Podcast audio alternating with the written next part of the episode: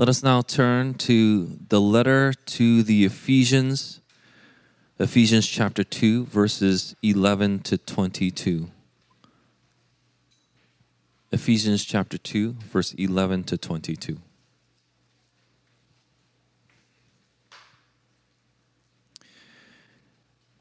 when you have found it, please rise for the reading of God's holy word.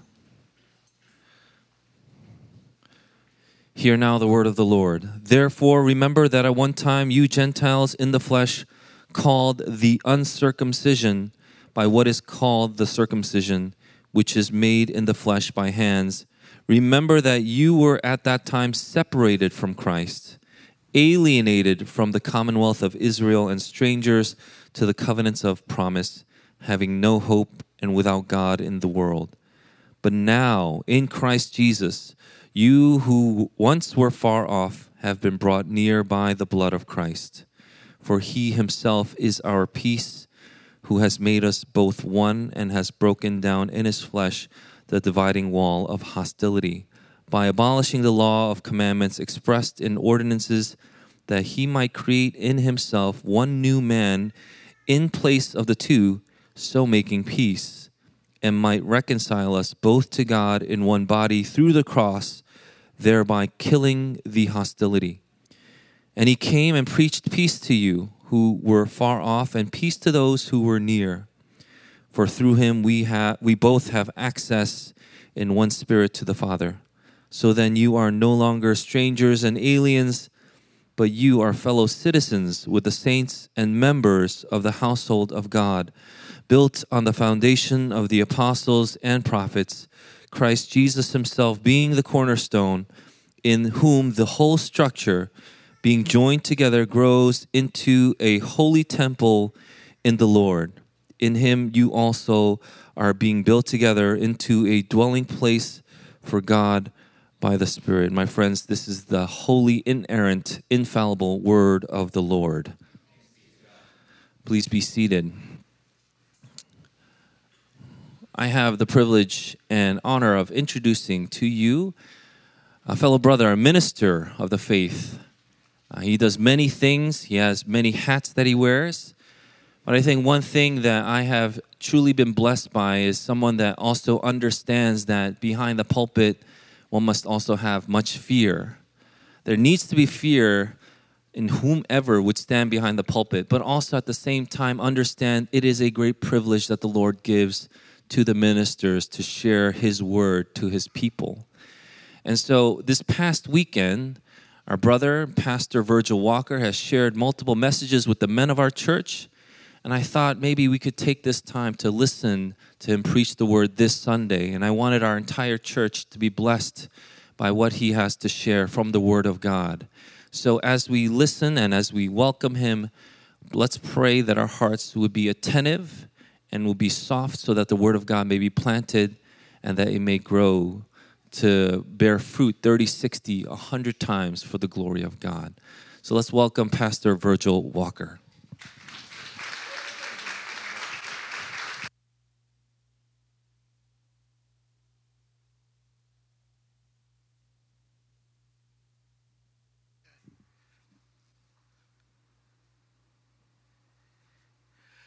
Well, I bring you greetings this morning in the name of the Lord Jesus Christ. It is a joy to be uh, with you this morning. And before we jump directly into the word, I would ask that you just uh, indulge me for just uh, a moment while I, I just give you give thanks to uh, the men of God here at, at, at the church. Um, the church gathered and scattered. Um, love the name of the church. I know you all, I've heard it said uh, uh, CGS is kind of y'all's, uh, the way that you, you kind of uh, say it. But man, it's, it's been a pleasure to be with you, uh, to experience um, just the koinonia fellowship, uh, the, the, the warmth uh, of the men here. Uh, from the time I was picked up at the airport by uh, Brother Brian to uh, being here and uh, Brother Sam and, and podcasts and all the different things, it's been a tremendous, tremendous blessing for me. I want to personally thank in front of all of you, Pastor Eugene. Thank you so much, sir, for your graciousness. I'm grateful. I, I just want to say this briefly that. Um, you need to know that your pastor didn't just find someone who he thought was popular and put him on a platform to speak. Uh, he vetted uh, me very well. Uh, he wanted to know uh, where I had preached and, and, and what I had preached. And he wanted to know if I were, was ordained. And there was, a, there was a process by which. And so, what that said to me was that he, he had care for the, the people of God that were here in this place and space. And so when I see those kinds of actions, I have tremendous respect, as he mentioned, uh, for the opportunity to speak, but also the men before whom I'm speaking, men and women before whom uh, I'm speaking. Thanks to Pastor Paul, and he just a servant's heart. You all know this about him. Uh, there, every every moment I was somewhere in the hallway or or somewhere stopping somewhere, he was you know quick to just ask what my needs were or uh, if, if I was doing okay. In fact, he's he's kind of carved out his his office, let me stay in there, and then he went somewhere, and I never saw him again until just moments ago. But again, I could go on and on and on with the thank yous, but I just want you to know you, you have a you have a wonderful body of believers here, a tremendous fellowship here, and it is a joy and, and my honor to be uh, with you. Uh, I want to I want to thank all, all the men on staff, the elders and such who are who are part of uh, of, of, the of the church here. I, am also uh, grateful to the men that I got a chance to meet this weekend, man, and we had a phenomenal phenomenal time in the Lord. I bring you greetings from my wife, uh, Tamika Walker. She is probably at worship right now, at, at, Lord's Day worship there at our church, at Praise Mill Baptist Church uh, in Douglasville, Georgia. Um, I bring you greetings from our adult, I have to say adult children. I've always said children, but I have to say our adult children. Uh, my, my daughter, Princess, uh, my son, Princeton, and our youngest son, Price. Uh, I'm also here uh, representing the ministry of G3. G3 Ministries uh, uh, stands for Gospel, Grace, and Glory, where I serve as uh, Vice President of Ministry Relations. Uh, I think many of you know me from the Just Thinking podcast. If you've listened to the podcast, you know it's a podcast that Darrell Harrison and I do together, and it is a joy. I think all of those all of those lines have brought me here. That said, let's dive into the Word of God. Pastor's already read Ephesians chapter 2, uh, verses 11 through 22. And as your pastor uh, did such a fantastic job last week of walking you through the book of Genesis, I, I want to say he might have taken a verse, uh, a little bit more, uh, but not much more than that. So as, as he's an expositor, I, I too enjoy expository preaching. You know I will not be able to exposit 11, 11 verses in a, in a detailed way, but we'll do a cursory overview uh, of this and really uh, uh, drive home some of the key points uh, from this portion of the message. That said, let's begin. Theologians throughout church history have found the letter to the church at Ephesus to be incredibly noteworthy. It was Martin Luther who characterized it as, as, as this. When he, when he thought about the letter, he characterized it in this way. He said, It is one of the, among the most noblest of books in the New Testament. Today, men like John MacArthur and others have established their early days in ministry by walking through this book, establishing the, the ministry of their church by walking the members verse by verse through this important book. This epistle to the church at Ephesus is actually one of my favorite Pauline epistles. There are numerous reasons that every follower of Christ should enjoy this particular book of Ephesians.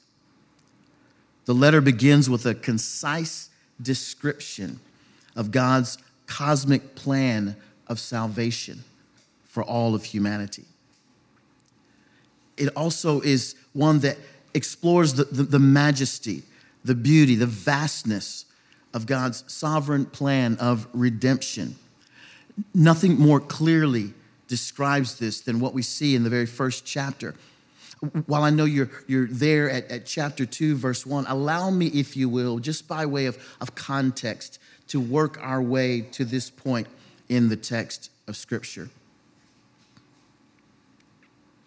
Every Christian, again, should meditate on the first full chapter of Ephesians on a regular basis. I think it's a helpful reminder for us to understand what God has done I believe our conscious minds should be overwhelmed by the realization that God, in His sovereignty, had a plan of salvation before He ordered the very creation of the universe. Consider the first chapter. It goes on to explain the, the triune nature of our salvation. God's decision to redeem his people was not a, a novel idea, it was not a, a, a last minute idea. Consider the fact that the, that the nature of salvation was, was triune. We often, when we think about salvation, we think about it from the aspect of the finished work of Christ and what Christ did on the cross. But Paul explains in this letter that, that salvation was a plan of God the Father in eternity past. Ephesians chapter 1, verses 3 through 6 that salvation is a work of the Son, Jesus Christ, redeeming man in time, Ephesians chapter 1, verses 7 through 12. And that salvation is accomplished with the sealing of God the Holy Spirit, confirming our future reward, Ephesians chapter 1, verses 13 and 14.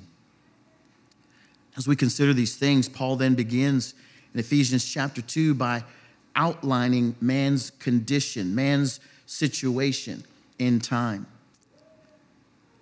Considered what we thought about in chapter one. As we turn the page to chapter two, Paul lifts the curtain on God's cosmic plan, only to move on to the scene of the human condition and our need for that redemption in time. Chapter 2, verse 1 reads this way And you were dead in trespasses and sins in which you once walked, following the course of this world, following the prince of the power of the air, the spirit that is now at work in the sons of disobedience, among whom we all lived in the passions of our flesh, carrying out the desires of our body and minds, and were by nature children of wrath like the rest of mankind. Paul writes this in chapter 2 that our separateness, our separation from God should be obvious from the start. Paul declares unequivocally that we are dead in our sins. In fact, in, in chapter 2, verse 3, Paul reveals that we are like the rest of mankind, are children of God's wrath. Instead of condemning all of humanity for the death that we rightly deserve for our sins against a holy God, verse 4 says this But God, being rich in mercy, because of the great love with, with which he has loved us. Even when we were dead in our trespasses, he made us alive together with Christ. By grace, you have been saved. This immense love is far more than a warm sensation running down God's proverbial spine. This love demonstrated by God the Father in the sending of his Son and is offered to us by grace through faith, not of our own efforts, but as a gift from God. This gift restores us in right relationship with God the Father. Now, with this context in mind. I want us to, to go back to where the, the, the, scripture reading began in Ephesians chapter 2, verse 11, where Paul begins with the transitional word, therefore. Therefore. Now that you know all of what we walked through, the, the cosmic plan of, of God from eternity past, and what God the Father intended in eternity, what, what Christ the Son did in time, and what, what the Holy Spirit seals for our future reward, now that you know the condition that you were in as a result of your sinfulness against this holy God, the right wrath that was owed to you by that God, and you understand that you've been saved by grace through faith in Christ and not of your own works. That transitional word is, is, is written there. Therefore, remember, the text says, that at one time you Gentiles in the flesh, called the uncircumcision by, by uh, called the uncircumcision, which is made by in the flesh by hands Remember that you were at that time separated from Christ, alienated from the commonwealth of Israel, and strangers to the covenants of promise, having no hope and without God in the world.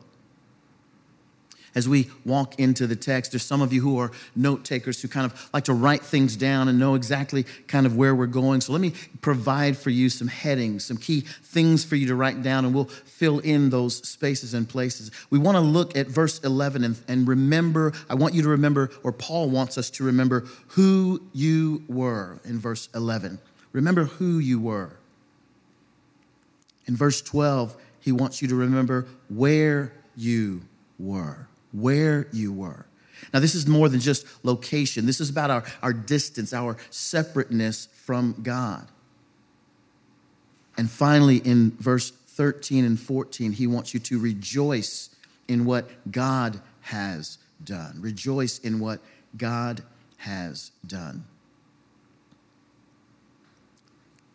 As we walk through these headings, we'll, we'll fill out the, the, the, the bulk of what the scriptures is saying there. I'll, I'll, uh, uh, I'll, I'll, make reference to a number of different uh, verses of scripture, and in your notes, you write those down and have the opportunity at your leisure to go back and review for your own personal study. My prayer is that you'll be deeply edified as a result. Remember who you were. Verse 11. Why does Paul want us to remember who we were? Well, the reality is we live in a very narcissistic and self absorbed world, a self absorbed culture. And while things look different and the tools by which we use to indulge our narcissism are different today than they were in Paul's day, the heart of the human condition has not changed. We live in a world today of social media and, and, and we take selfies. We understand all too well what is meant to, to, to present ourselves as, as something better than we are, more likable than who we are. If you're like me, you're involved in social media. Don't raise your hand, just kind of nod at me a little bit if you know about spending a little bit too much time on social media. We take, we take selfies, images of ourselves. And now on the, on, on the apps that we utilize, there are all these, these, these uh, filters that you can use to kind of make yourself look better. There's even little angles. AI now comes in and desi- redesigns, restructures your face. And so you look like something that you really aren't in real life. And I know none of the ladies here know anything about what I'm talking about. I recognize that. While people in Paul's day didn't have the benefit, or I probably should say the curse of social media, the human condition was no different. Without the mirror of God's word to remind ourselves, without fellow believers, the, the fellowship of the saints to remind ourselves of our natural proclivities, we have a tendency to, to place judgment on others that we would not provide for our own lives. Well, if we do what Paul is suggesting here and remember, if you remember who you were, you'll be able to completely appreciate what God has done in, in ransoming you and redeeming you and returning you to a position that you do not deserve.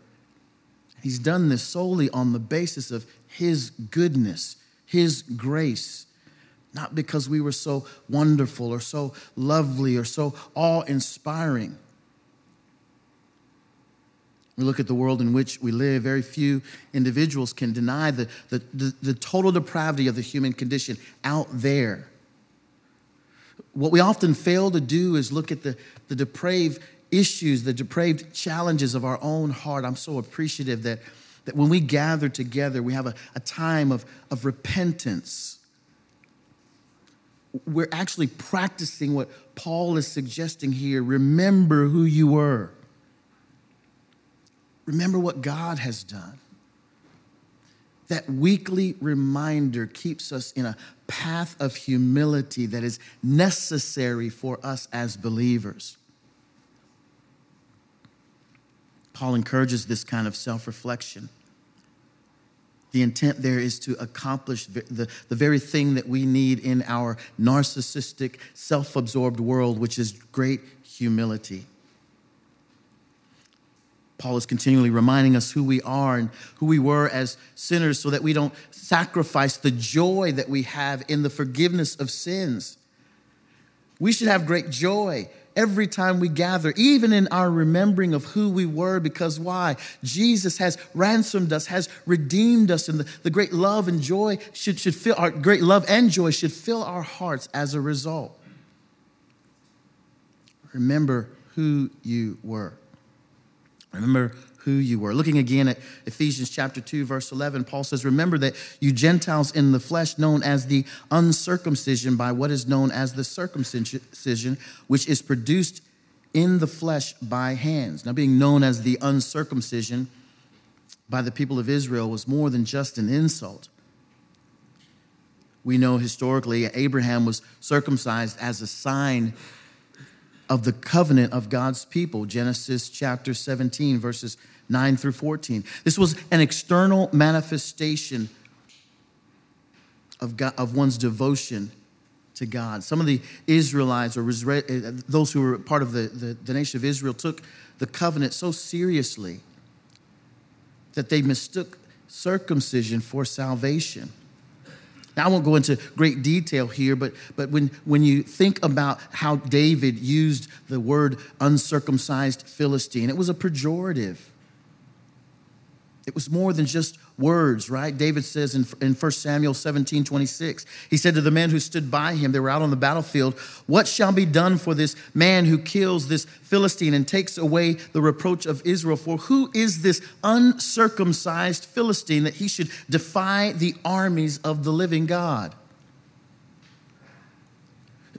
What David was was dealing with here was more than just, again, a, a pejorative, more than just a, a, a, word aimed to provide hurt. It was the idea, the idea that's being portrayed here is one who is unclean and, and polluted and carnal. More significantly, more significantly, one who is outside of God's covenant. David expresses his contempt for someone who is not a member of God's covenant people. And he does so in the most explicit terms. So, once again, the concept being conveyed is more than just name calling. That is to say, this is an individual who has no relationship with God. Paul then wants us to be reminded again in verse 12 of where you were. Where you were. This once again goes beyond the concept of location. It's all about our position, our separateness from God. Look at it again, Ephesians 2, verse 12. Remember that you were at that time separated from Christ, alienated from the commonwealth of Israel, and strangers to the covenants of promise, having no hope and without God in the world. Paul wishes to remind the Christians in Ephesus, particularly Gentile Christians, that they were formerly far off from Christ. At the beginning of this verse, you have the first portion separated from Christ. And then at the end, you have having no hope without God in the world. Those, those two ideas are kind of bookends. You were separated from Christ and then having no hope and without God in the world. In the center of the verse, you have alienated from the commonwealth of Israel and become foreigners to the covenants of promise. You have those, those things happening. Allow me to divide those two ideas. First of all, our isolation from God. Our isolation from God, separated from Christ. This is significant because Christ is integral to everything. When you comprehend who Christ is, the, the, the, separation, the gravity of this separation comes into great focus. Let's consider the enormity of our separation by reviewing first who Christ is. Who is Christ? And why would separation from him be so grave, be so dire? Well, if you understand who he is, that picture becomes ever more clear in John chapter 14, verse 6. Jesus says, I am the way, the truth, and the life. No one comes to the Father but by me. Colossians chapter 1, verses 15 through 20. He is the image of the invisible God, the firstborn of all creation. For by him all things were created in heaven and on earth, visible and invisible. Whether thrones or dominions or rulers or authorities, all things were created through him and for him. As if that weren't enough, he is before all things. And in him all things hold together. He's the head of the body, the church. He's the beginning, the firstborn from the dead. That in him, that in him, or in everything, he might be rather preeminent. Ephesians chapter 1, verse 22 and 23. And he put all things under his feet and gave him as head over all things to the church, which is his body, the fullness of him who fills all in all. Familiar passage of scripture, John chapter 1. In the beginning was the Word, and the Word was with God, and the Word was God. He was in the beginning with God. All things were made through him, and without him was not anything made that was made. This is Christ the preeminent one, the prophesied Messiah, the greater prophet, the Lamb of God.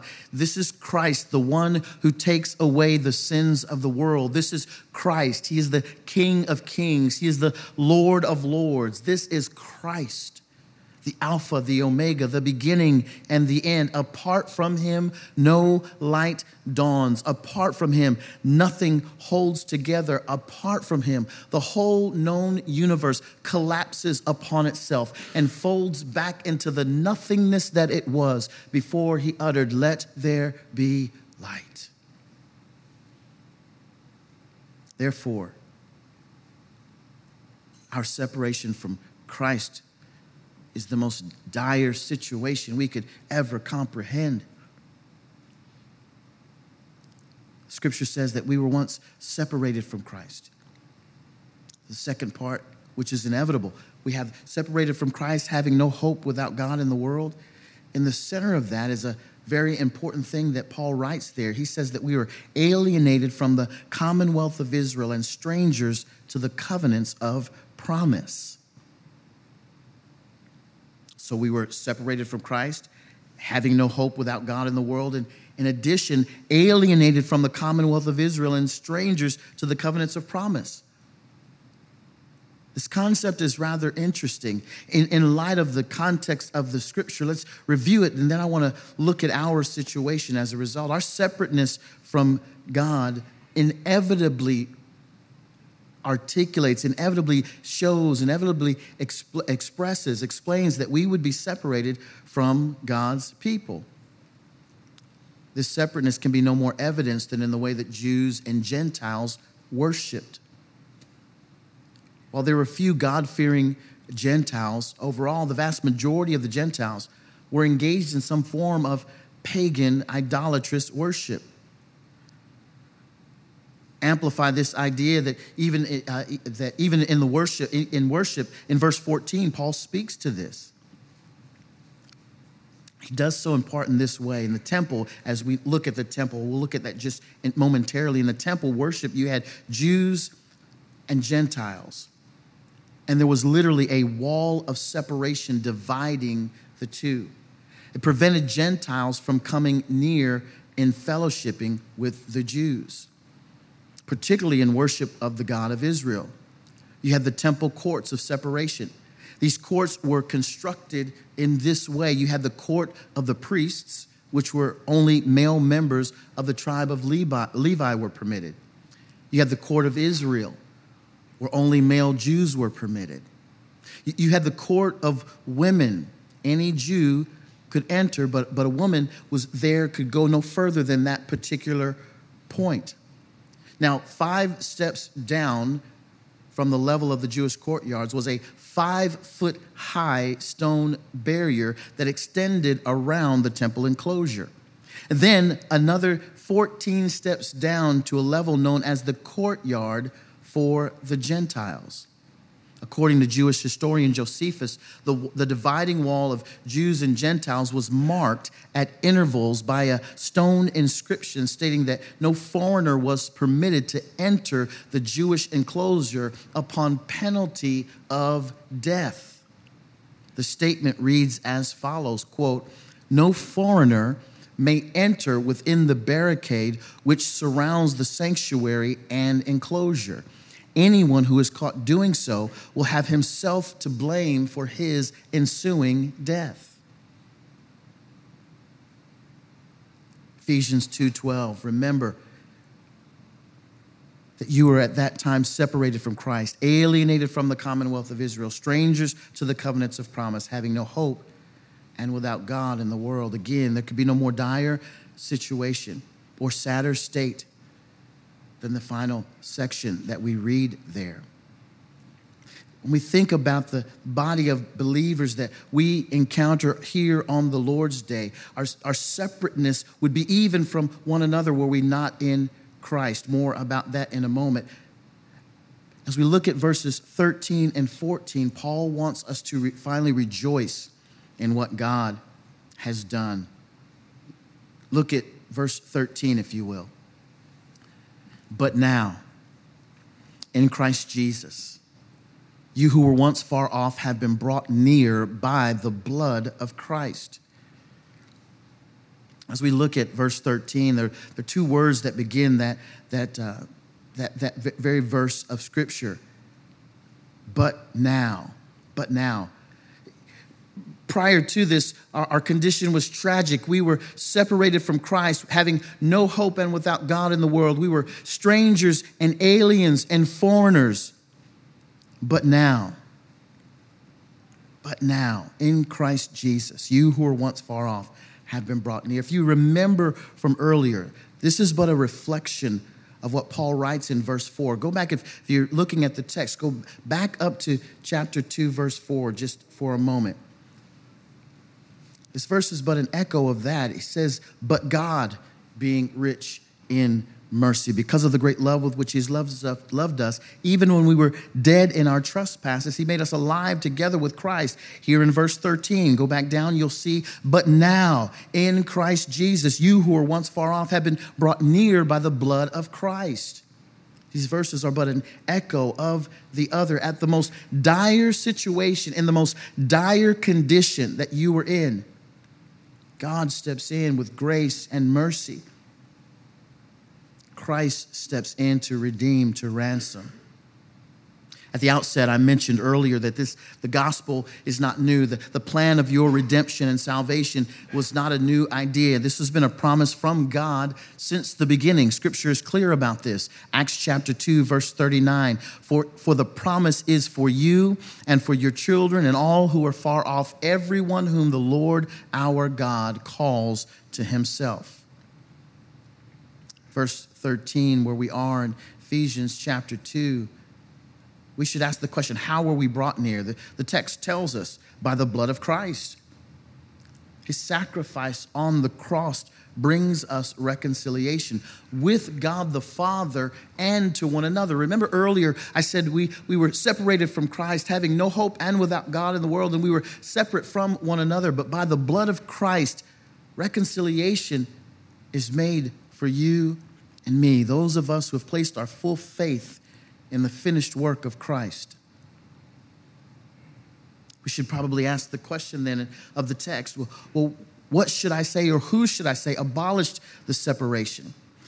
As we think about our, our condition, our, our environment, as we think about the, the separateness and the separation, the division with issues related to ethnicity, issues related to, to, to, gender, issues related to, to sexuality, and all the separate divisions, what the world is trying to appeal to is the unique condition that you and I have as members of the body of Christ.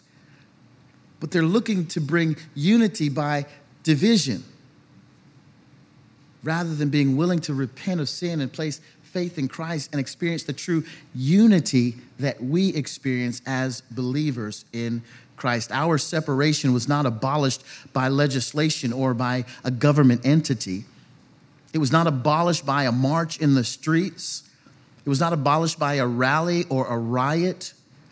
Our separation was not abolished by a Supreme Court decision or a presidential proclamation what abolished the wall of division and brought about a once divided people near to God and in right relationship to one another is nothing but the blood of Jesus Christ. Consider verses 14 through 16, which read this way For he himself is our peace, who has made us both one and has broken down in his flesh the dividing wall of hostility by abolishing the law of commandments expressed in ordinances, that he might create in himself one new man in the place of two, so making peace, and might reconcile us both to God in one body through the cross, thereby killing hostility.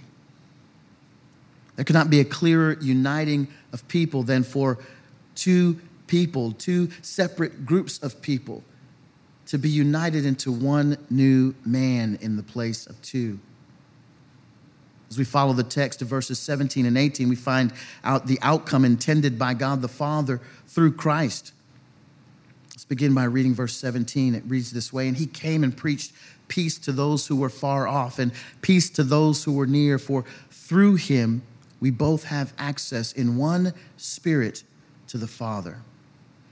John Calvin, in his commentary, said this about this section of scripture quote, All that Christ has done towards effecting a reconciliation would have been of no service if the gospel had not proclaimed it.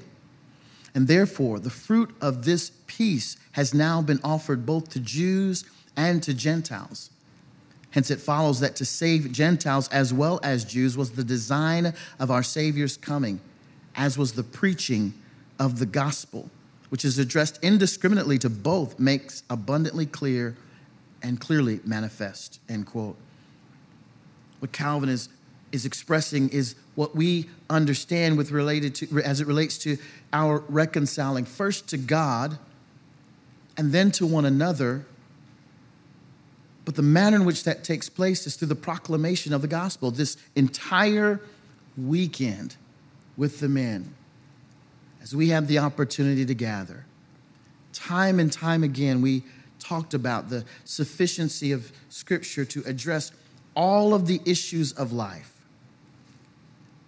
be it examining our own hearts, unpacking what, what, what evil lies within, repenting of sin, placing our faith in Christ, identifying the, the mirror of God's word, and, and, and, and allowing the reflection of that mirror to, to, to that we, so that we can make adjustments to the manner in which we operate and live.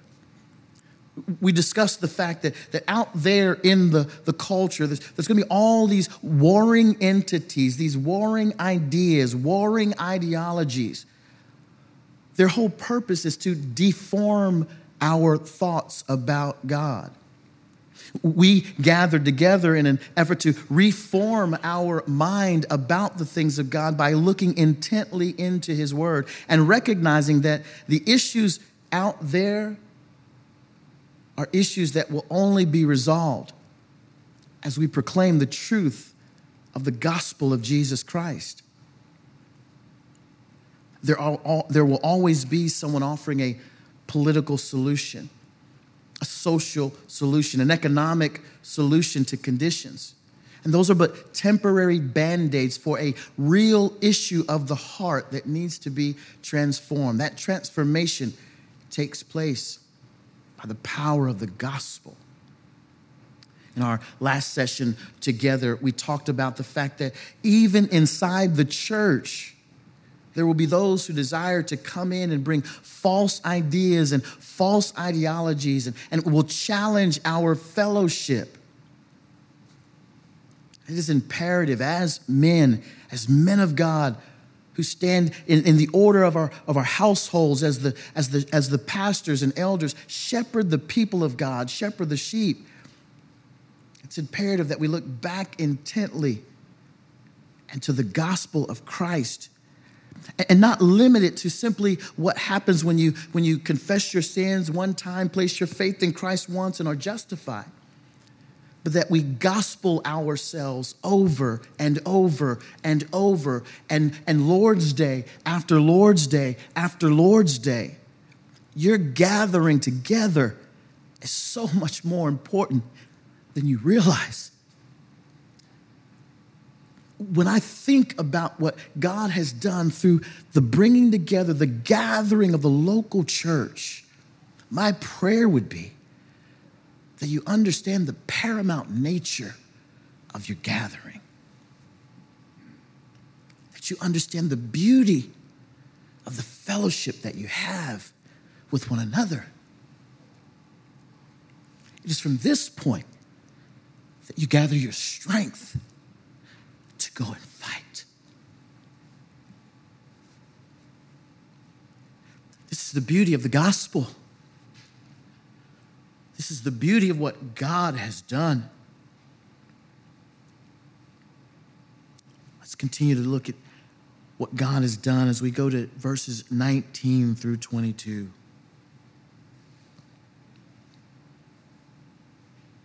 This is the result. So then, you are no longer strangers and aliens, but you are fellow citizens with the saints and members of the household of God, built upon the foundation of the apostles and the prophets. Do we understand that these are the shoulders upon which we stand as we gather together on the Lord's day in this local church?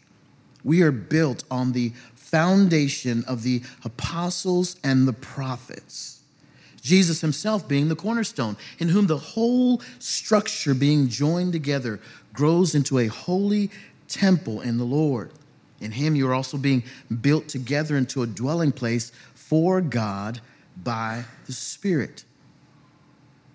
If you are in Christ, this is, this is true of you. If you are in Christ, if you are gathered together here on the Lord's day, and this is the place that you call home, this is the, the your place of strength, this is your, your, your, your place of refuge. And as you gather together as the body of Christ, you are indeed benefited greatly. This is the, the joy that I have in coming here. I can come from a long way off, out in the, the middle of, of Georgia Douglasville. Many have no idea where that is on a map. But here's the reality and the beauty of, of our reconciliation with God the Father, with, through Christ the Son, and with one another. We don't need anything out there to fix all of what we have. We have it all in Christ Jesus. All of what we need is here in the Word all of what Christ has prepared for us comes through his body, the church. It's imperative that we think about that, know that, understand that, rely upon that, and order our lives in that way. As I was beginning to say, I come from Douglasville, Georgia, to where we are here in New Jersey. And here's the beauty of what Christ has done and the reconciling and the, and the reconciliation of us to God the Father and to one another from this long distance, I come here as your brother in Christ. I come here as, as, as one who's with you. I'm, I'm, I'm more your brother than even your own brother if he's not in Christ.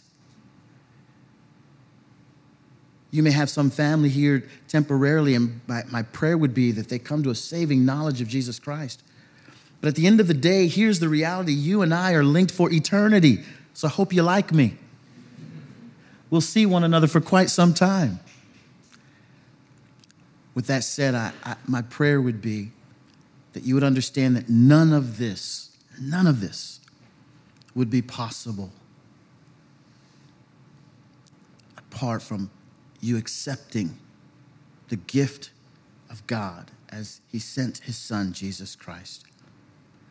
In the fullness of time, He would send His one and only begotten Son born of a virgin, living a very perfect life for 33 years, which you and I could not live for 33 minutes in thought, word, and deed, in perfect order of God's truth, of His very law. You and I, even on the way here, as we began to maybe get in traffic, uh, had a fleeting thought that we shouldn't have or, a, or an idea that we shouldn't have, and we would have, we would have ruined that and, and, and caused ourselves eternity as a result. But God the Father, in the sending of His Son, allowed His Son to live the perfect life that you and I could not live, dying a death that you and I rightly deserve for our sins against a holy God. And then on the third day, He rose again, vanquishing death hell, and the grave, so that you and I, if we would but repent of our sins, turn from those sins, place our full faith in Jesus Christ, can experience the pure joy intended by God the Father in eternity past that we just spent time talking about. Entrance into right relationship with God communion with the body of believers, connected with, with God and with God's people once again, united in this beautiful fellowship, standing on the foundation of the apostles and the prophets, being built into this wonderful union with God. My hope is today that if you do not know him, that you repent of your sin and place your full faith in him today. Thank you so much for my time with you. It's been a joy. Let me pl- close with a word of prayer. Father God, I give you thanks and praise for who you are. Grateful for your truth. Grateful for this word. Thankful for these your people. I pray, Lord God, that in the days to come they will be they will continue to be blessed, that they will understand the beauty of what they have here at this church with these elders and their brothers and sisters in the faith. And if any of them do not have that relationship with you, I pray that you would, by your Spirit, draw them unto yourself. May you be honored by the words that are spoken today. In Christ's name, amen.